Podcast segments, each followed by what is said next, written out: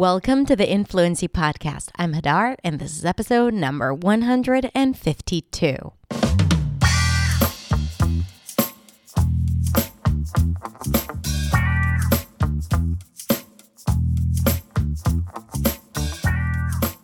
Hey everyone, today we are going to have a slightly different episode because, as you know, usually I share here on the podcast the audio of a video that I share on YouTube. So you can listen to it in the audio format, but you can also watch it on my video blog. But today, the video is really important because in today's episode, I am actually talking about improving your video skills. And I know it might sound a little weird because this is generally an English learning platform. So, why am I talking about making great videos? And that is because I believe that video is one of the best tools we have for improving our fluency in English. And I'm going to talk about that in a little bit, but I know that in addition to feeling awkward and weird and not wanting to hear yourself in English, some of the reasons for not using videos, right? Making videos of yourself speaking is technical. You just don't feel like your videos are good or you're not happy with how it looks. Um, or maybe you don't love seeing yourself on Zoom when you turn on your camera. So I decided to share with you some of my best tips for making great videos and looking good on camera when you are in a Zoom session. And you know, I wanted to share it with you because if there is like something technical that we can resolve easily and that might make you feel better about yourself, then hey, why not do it, right? So I'm not going to share the episode here on the podcast because it's weird because I show you a bunch of things and I take you through a tour. I'm going to link to the episode in the description so you can watch it whenever you have time. Don't watch a video and drive, please. Or don't watch a video and slice your tomatoes. But I'm going to use this opportunity to talk about why it's so wonderful to use video for your English practice. And yes, recording yourself is also great. That's a good compromise. But video is just, it's more real. And the way we prepare or the energy that we invest into making the video is really different than when we're recording or when we just speak to ourselves.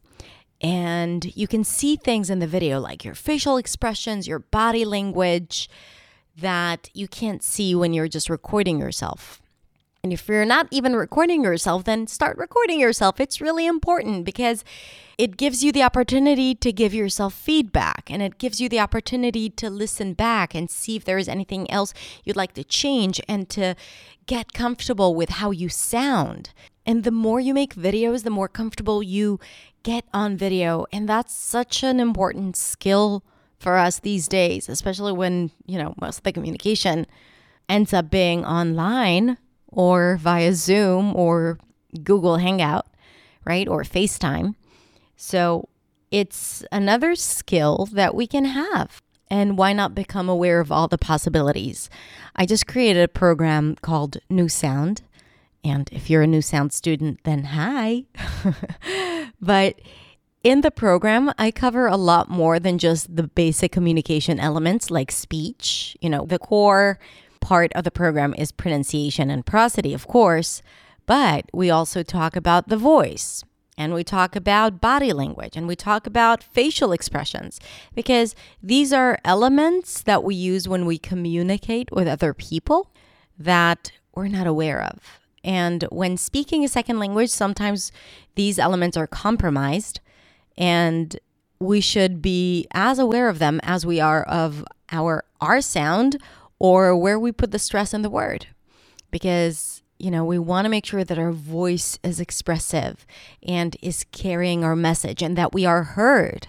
and that it's aligned with how we feel and that our eyes project what it is that we feel and not something else because we're anxious about speaking or maybe that our face becomes frozen and our bodies because we are nervous and that affects your communication abilities and the rapport you might create with someone else that you're speaking with.